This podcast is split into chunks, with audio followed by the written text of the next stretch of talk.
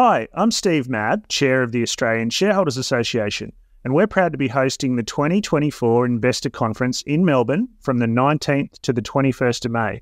And we're stoked that Phil, the host of this podcast, is going to be our special guest MC. If you haven't heard much about the ASA conference, it's a flagship event that attracts around 300 investors and industry professionals, including the chair of National Australia Bank this year, the chair of AGL. We have Dr. Sam Hupert, the founder and CEO of Pro Medicus, and we've also got Richard White, the founder and CEO of WiseTech, coming along, along with many others. For a limited time, new members can enjoy special pricing on registration for the upcoming conference, along with a complimentary 12 month digital membership with the ASA. That's two day conference registration plus one year ASA membership for $499, a saving of 150 bucks. Simply search for Australian Shareholders Conference Register, click on two day conference non member, enter the discount code MEM as in member 499, the numbers 499, so that's MEM 499 to claim your special offer. Come along and meet me and Phil at the conference. We look forward to seeing you there. And I hope you enjoyed this episode of Shares for Beginners. Cool fact a crocodile can't stick out its tongue. Also, you can get health insurance for a month or just under a year in some states. United Healthcare short term insurance plans, underwritten by Golden Rule Insurance Company, offer flexible, budget friendly coverage for you. Learn more at uh1.com. if it gets to the point where you feel uncomfortable, you know, in all the right ways about the outperformance of a particular stock, um, and that's the point to say, okay, well, it's it's been a good run. I should take my profit. G'day, and welcome back to Shares for Beginners. I'm Phil Muscatello. When we think of trading on the share market, we immediately think of the ASX, the Australian Securities Exchange. But it's not the only game in town. There's another exchange called Chi-X, which is a competitor to the ASX. So I'm pleased to welcome the CEO of Chi-X, Vic Jokovic. How are you, Vic? I'm very well, thanks, Phil. Thanks for having me on. So Chi-X Australia is an innovative securities and derivatives exchange exchange aiming to improve and grow the Aussie investment market. It was founded in October 2011 and it's since achieved over 20% market share of daily trades is that, that correct? 20% of yeah, daily look, trades? I mean, obviously it varies, but we've had days where we've been over 23, 24% of mm-hmm. all shares traded in Australia.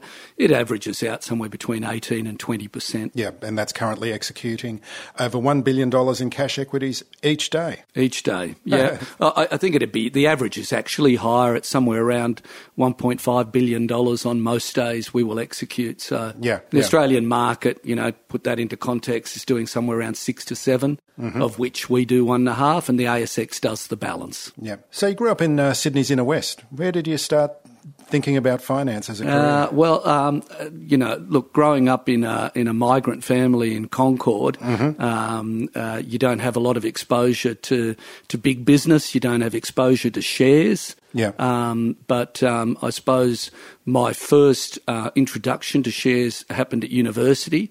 Um, I had a, a, friend at the time uh, at university in my first year there who was in, already investing in shares, so he introduced me to the concept and um, and luckily, uh, my first trade was a good trade. That, that always helps. Got you, you know? in, huh? yeah. uh, that gets you in. If you mm-hmm. have a couple of first trades that don't go so well, you might shy away from it. Yeah, yeah. yeah.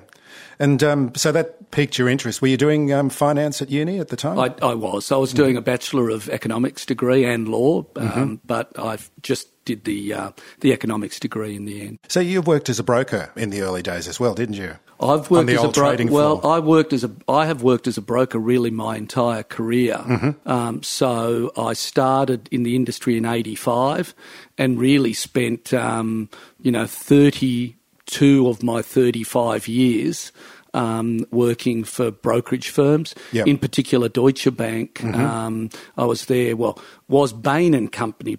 You know, anyone that's um, that's uh, listening uh, will remember Bain as being one of the large retail broker or largest retail broker in the country, yep. going back about 20 years ago. But it was taken over by Deutsche Bank. So I was there for 27 years.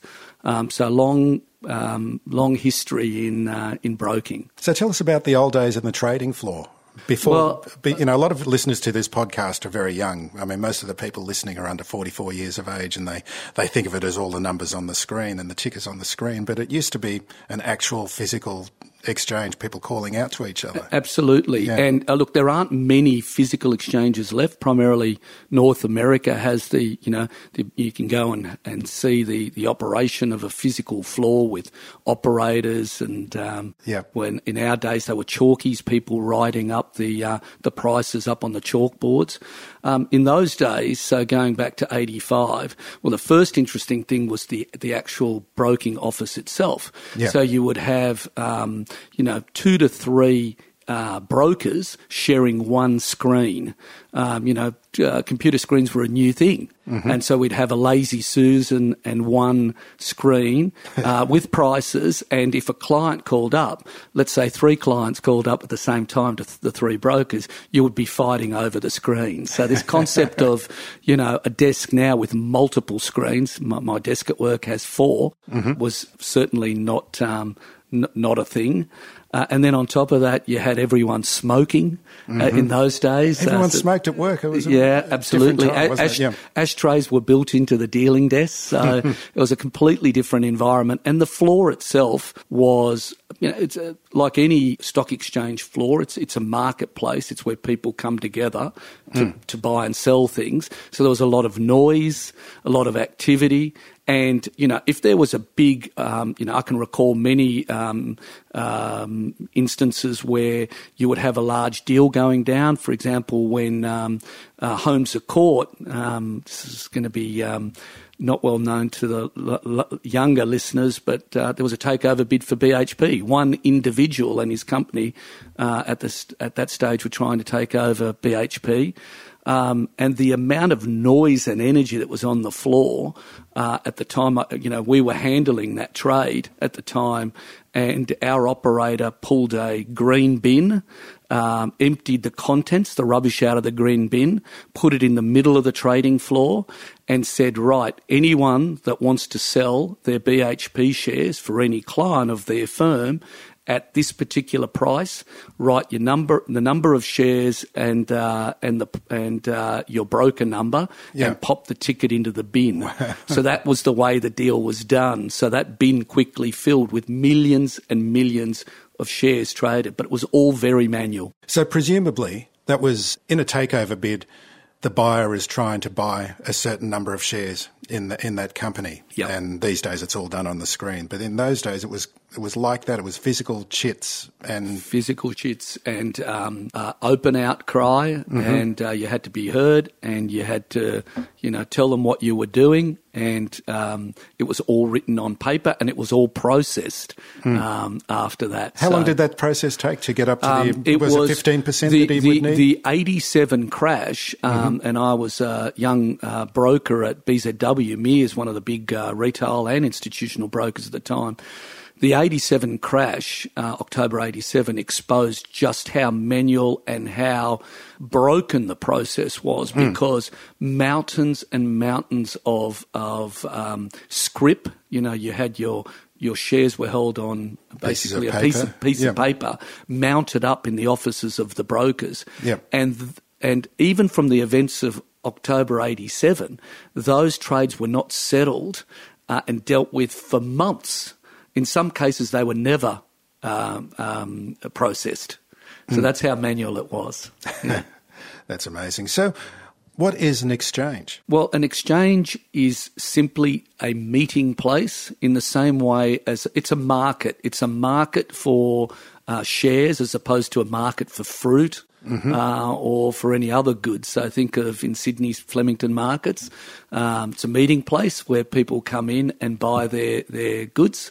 Uh, in the case of a of a stock market or a, or an exchange or an exchange, the ASX and Chi-X are where buyers and sellers come together to exchange shares uh, over corporate names and over other instruments as well.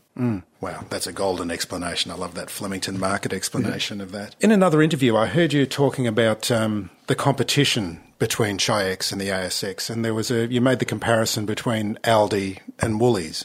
Is that kind of um, how the competition is working between the two exchanges? Yeah, look, um, A new, um, a new upstart.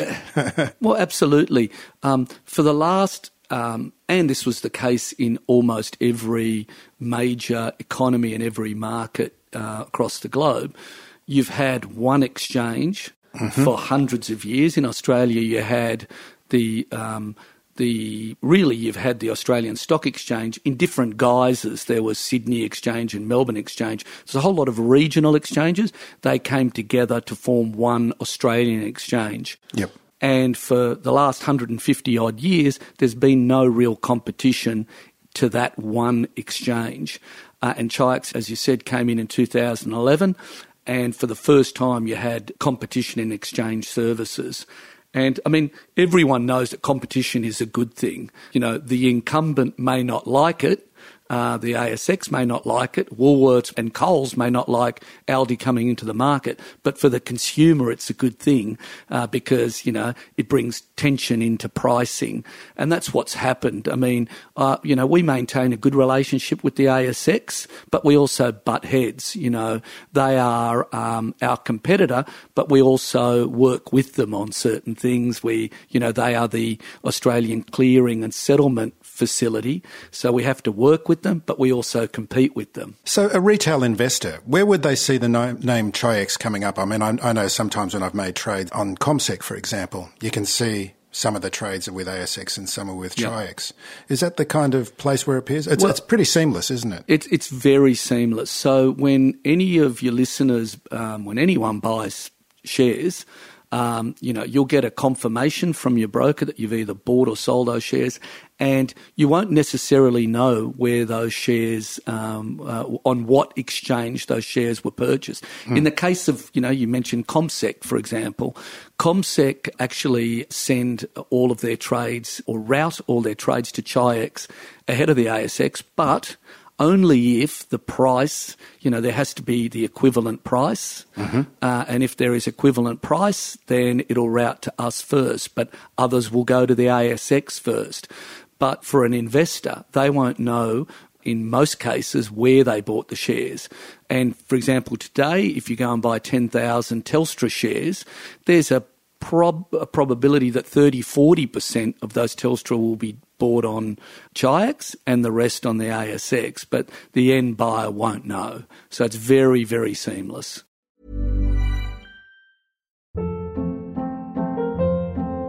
Hold up. What was that? Boring. No flavor. That was as bad as those leftovers you ate all week. Keke Palmer here, and it's time to say hello to something fresh and guilt-free. Hello Fresh. Jazz up dinner with pecan-crusted chicken or garlic butter shrimp scampi. Now that's music to my mouth. Hello Fresh. Let's get this dinner party started. Discover all the delicious possibilities at hellofresh.com.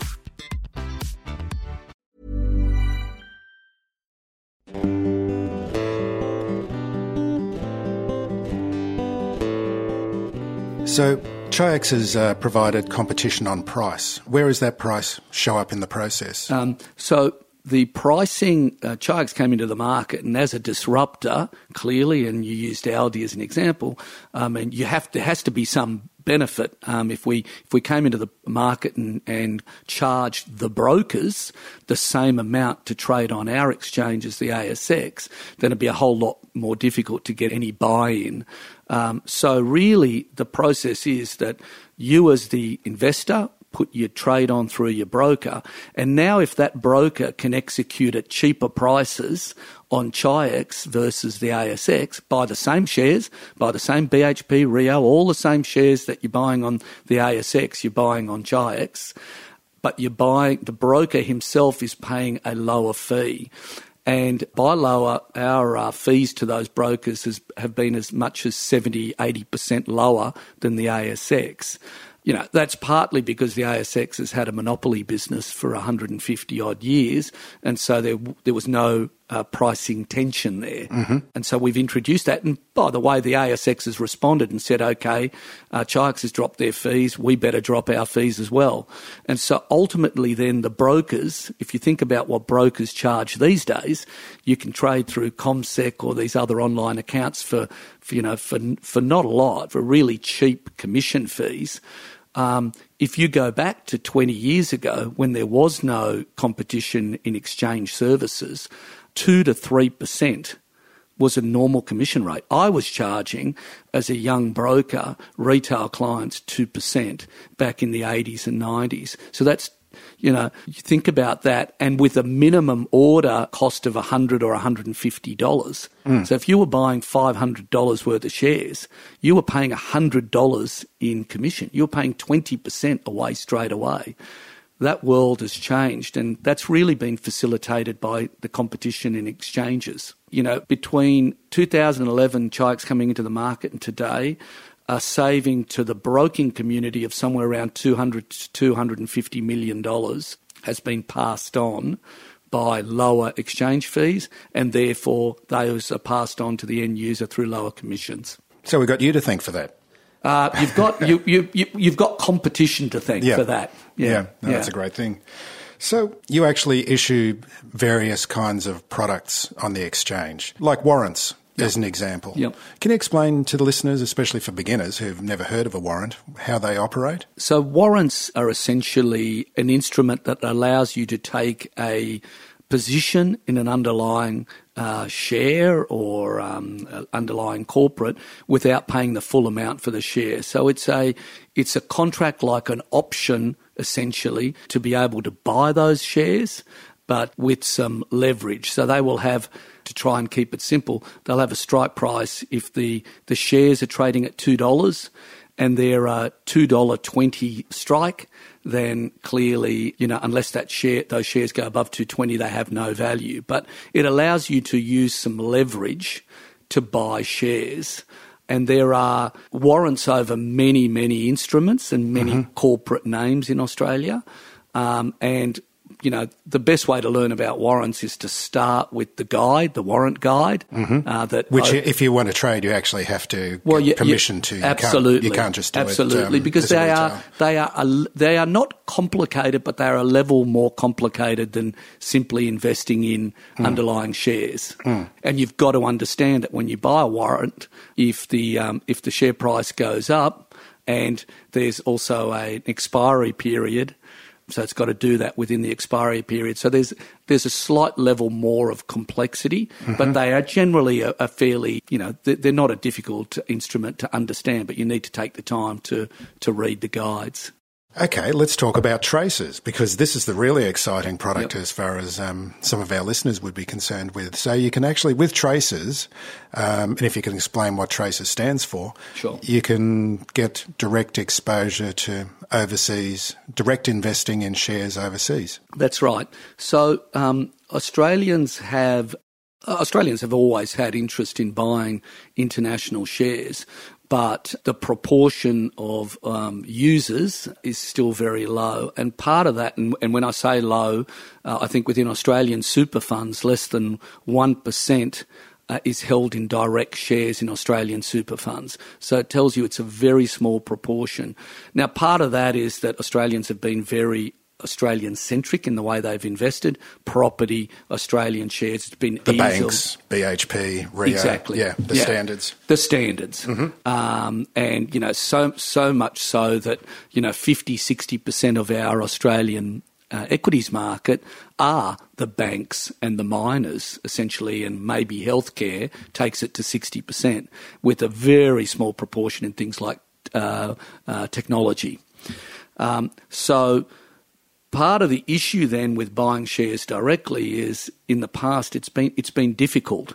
Um, you know, you have to set up an international account. You've got to set up a custody account.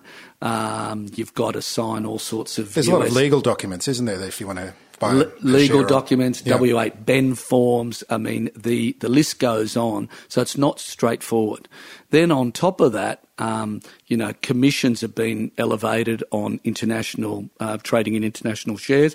I'll, I'll expand on that. Mm-hmm. And um, and you've also had uh, large, uh, heavy FX charges because there needs to be an FX conversion, and you're taking That's your the, um, the foreign exchange. foreign exchange, yeah, yeah, foreign exchange. You're taking your Aussie dollars and you're buying some US shares. They need to be converted into US, and there's a fee for that. There's uh, generally a big fee, and mm-hmm. this is where I caution people. Number one, for people investing, you know, pe- people that are new to the market, don't ever believe if you if you see an advertisement for free commission And I'm agnostic. I work at an exchange, but I'm just saying that, you know, and I've told this to my children, uh, there's no such thing as free commission. There may very well be no charge for the actual um, commission to buy those international shares, but all the fees will be wrapped up in something else and generally that's the foreign exchange fee. Mm. And that can be heavy. That can be yep. 1% or more. So you buy $100 of shares, you've already lost or given away a dollar just for the FX conversion. And then when you come back out again, you lose another dollar. So you've lost $2 on your investment. So the thing about TraCRs, this product that we've brought to the Australian market. And what's that stand for? Transferable custody receipts. Mm-hmm. They they are a they are a product that has been around for a long time, mm. but only new to Australia because we only brought it in about a year and a half ago. Americans buy nearly all of their international shares via something called an ADR, an American Depository Receipt, mm. um, and they are essentially what a TraCR is here. So for the last 100 years, Americans have been buying their their, you know, American individuals, American investors have been buying their Australian shares and their German shares and their international shares via ADRs. So it's trillions of dollars in the US. Yet in Australia, we've never had this product. So what we did was we sort of, we sort of re-engineered that concept. Uh, we joined up with Deutsche Bank, um, who are a global leader. They actually uh, are the global leader in in uh, in those in those ADR products mm. across the globe. And we issued these in Australia. And we started back about a year ago with just Apple.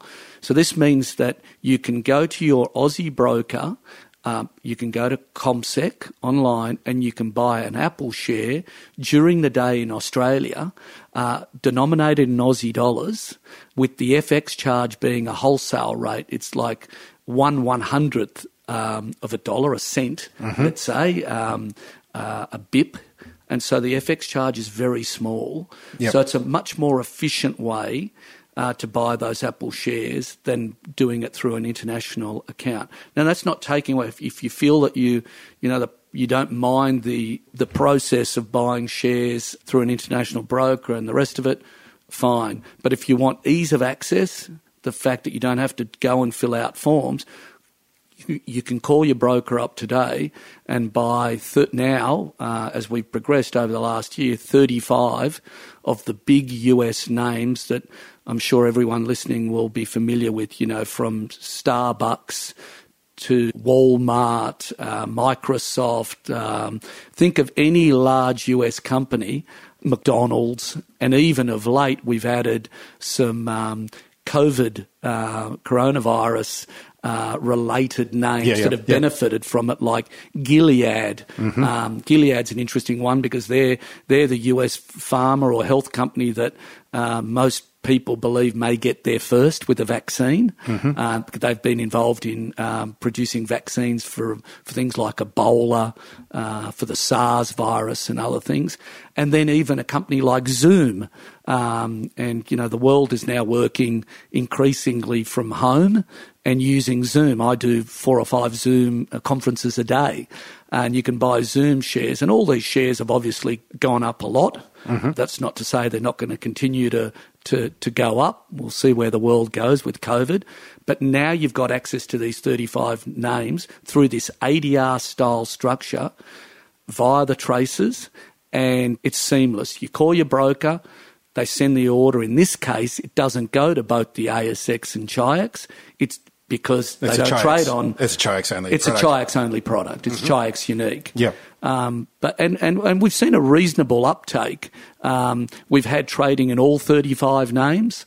Um, some a lot. Berkshire Hathaway, the big US um, uh, fund manager, has been the most popular. Um, Is that the, the, the big one or the little? The little one. The little yeah. one. Yeah. yeah. You can't afford the big one. That's no, right. well, so it's um, it's uh, access to uh, through those 35 names, you've actually got access to about close to half of the US index by market cap, by mm-hmm. by by value. Yep. Because you think about some of these big names that we don't have access to in Australia, like Microsoft and Apple. These companies are bigger on their own than the entire Australian stock market. Yeah, yeah. Yeah.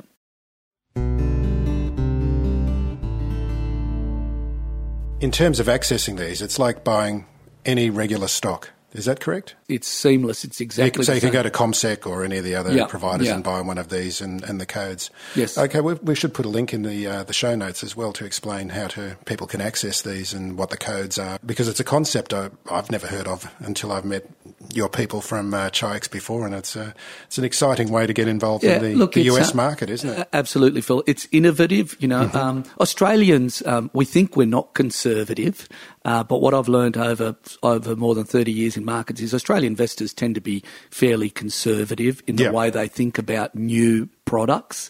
Um, I think the uptake is quicker in markets like the US. Um, but so it's a complete, it's a new product, but it's something that's been around for 100 years and it's very straightforward. One TraCR equals one share in whatever you buy and your dividends come to you in Aussie dollars. Your broker doesn't need to reset you up. Uh, and importantly, one of the key features is they sit on your HIN, your holder identification number. They, they're identical to any other shares. So it's not like you're going to have different reporting. Your broker will be able to give that all to you in one report. You spoke before about uh, chatting with your kids about investing. What's some of the dad advice that you give them? Well, I mean, I've had, um, there's been a lot of interest. So I have three uh, children. They're all at university at the moment, so they're not exactly cashed up. Right. They're still relying on the bank of mum and dad. But, you know, they've, they've been working and they've got some savings. And my middle daughter and my son are both interested in buying shares. And uh, when the market came off uh, in March, you know, we were talking about whether they should or shouldn't invest. Um, we were looking at some TraCRs. Um, we've had one investment in a TraCR already from the kids. Yep. But the way the market kicked back up, I've my advice to them has been to be patient uh, and to be cautious. And, and I've been in the press of late saying that what we have noticed is a, a massive uptick in the amount of day traders in the market. Now, as an exchange, we love volatility and we love activity uh, and we love the heightened volumes. That's good for, for us. But I also caution uh, everyone listening that, you know, day trading can, you know, it can, it's not always a positive experience. So a short term investment should always be considered to be longer than a few days or a week. You know, short term investment in my mind is a three or six month bet and a long time, a long term bet is, you know, let's keep it in a super fund for years. Yep. Uh, and generally, when you do that, you make money if you've got quality names in there. Generally, these things, if you pick the right names, um, you know, at the quality end of the market, then you will do well. Uh, but you may not if you're expected to go up within a week or two. So be patient and also be cautious uh, in the way you invest. Because uh, that's something I counsel listeners all the time. I've got a Facebook group, and people start coming in and going, What do you think of XYZ share? And I always say, Well, first of all, we're not giving any financial advice, but having seen the demographic of the listeners to this podcast, all I can say is that they've got time on their side. And that's the greatest investment tool, isn't it? Absolutely, there is there is no rush.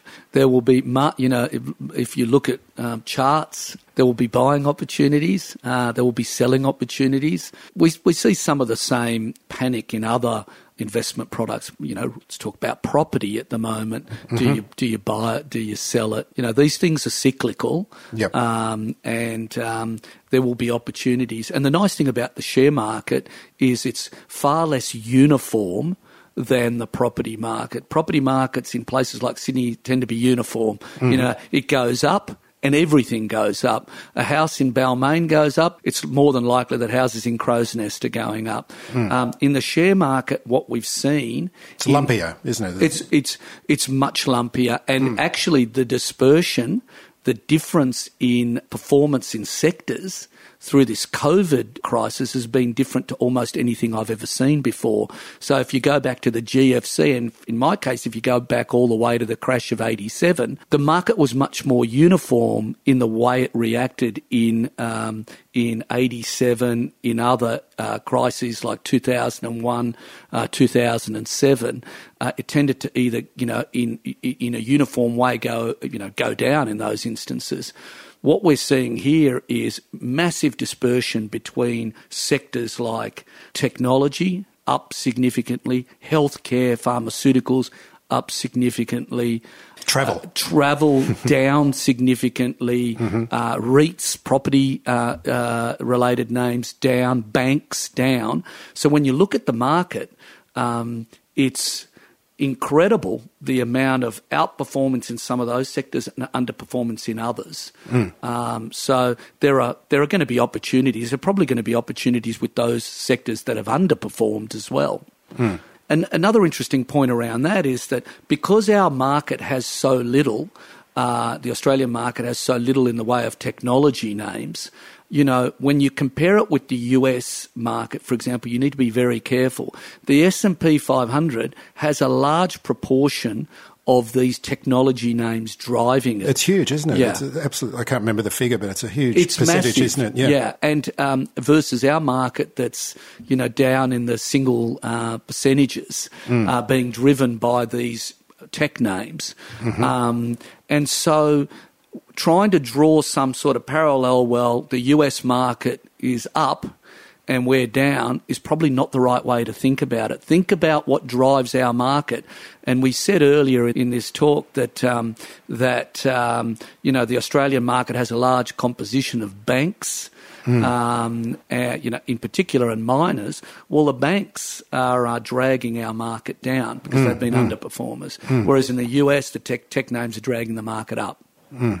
What about with your kids? Have you ever had the experience? So I've heard this. Um, some of their parents get them started in the share market, and the kids, after six months, a year, see a capital gain, and then they think, "Oh, I'm going to buy a car or something like that." Have you had that come across that well, experience? I mean, you know, I, I have, and um, I don't think that kids are any different now than they were uh, than I was as a kid. Or um, there's always know, some golden shiny was, object yeah, that you yeah, want to buy. There was an there? object you wanted to buy. I mean, yeah um, th- this concept of long term investment doesn't sit well with a 20 or 25 year old because, yep. I mean, you know, there's, there's other things that they need, um, and you're just setting up in life, and you know you've tr- in your in your 30s you're trying to buy, or late 20s you might be trying to buy a home. Hmm. Um, so selling shares is probably an an avenue for that. But again, that's not to say that you can't come back to it, but I don't think it's any different now than, yeah. it, than it than it was before. There'd be a difference between selling to buy, say, a car than to selling to put a deposit on a home. There's Absolutely, a big, there's a big difference I mean, between there, those there's two. A, there's a big difference between yeah. that. Mm-hmm. but if there's a need, um, then uh, I'm sure that you know they'll sell what needs to be sold. But uh, you know what I would again um, advise is if you can possibly hold on to those shares, and again a quality portfolio, something that you're comfortable with. You talk about some of those big brand names you know, over the long term, you're going to do well. You will do well, uh, particularly if it's spread across a number of names, because mm-hmm. you know the, the, the those outperformers would, if they're quality names, would generally um, um, more than uh, pay back any one or, or two of those names that may not do so well. You've got a lot of experience as a broker and with clients. What's the worst mistake that either you've made or you've seen someone else make in terms of losing money? And, and what, what, what's the learning that's come from that? Most um, professional investors uh, and traders that I've dealt with, and I've dealt with many fund managers and and I've worked with uh, many traders over the years, will always there'll always be one thing that they come back to is, and that is you know taking their profits too soon, mm. um, not letting a winning stock continue to do what it's doing, or a, a, a stock that's performing well just getting out too early. And then on the flip side of that, um, you know, have in mind a, a stop loss, a, a point at which, you know, a share that you may have bought, bought that's gone sour, actually making a call on getting out of that stock can be difficult. Yeah, know uh, when to know when to throw in the towel. Know when to throw in the towel, and mm-hmm. and every trader across the globe will uniformly say the same thing. Mm. And if you're disciplined, then and you set your boundaries, you'll generally do pretty well. It's interesting you say about letting your winners run because presumably if you've done the correct research and you've found a stock that is performing and has got many reasons to keep on performing, why would you sell it anyway? Absolutely. Mm. I mean, if that changes, um, and again, we're not here to give advice, and I'm no. not here to give advice as well, but uh, in terms of uh, actual shares to to go and buy, but you know, there are there are names that you know if you if if it gets to the point where you feel uncomfortable you know in all the right ways about the outperformance of a particular stock um, and that's the point to say okay well it's it's been a good run I should take my profits there's mm-hmm. nothing wrong with taking profits um, if you're feeling uncomfortable about the amount that an underlying share has run yep. or about some change in the fundamentals of that of that of that stock you know, again, COVID has shown us, you know, the blue chip investment in, in, in the banks.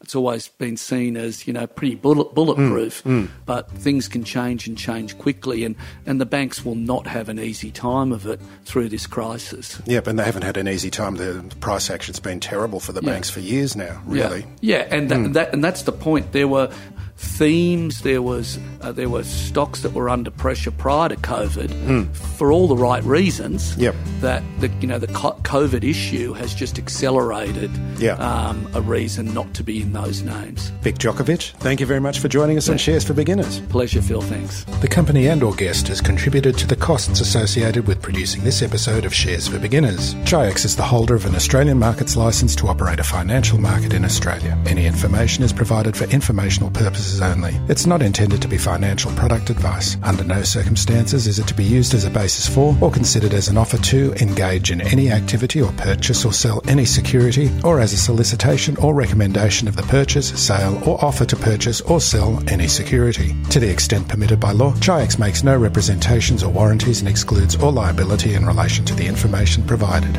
Shares for Beginners is for information and educational purposes only. It isn't financial advice and you shouldn't buy or sell any investments based on what you've heard here. Any opinion or commentary is the view of the speaker only, not shares for beginners. This podcast doesn't replace professional advice regarding your personal financial needs, circumstances, or current situation. Thanks to Christopher Soulos for music production with that special Greekalicious flavour. Remember, music always flows, even when the money won't.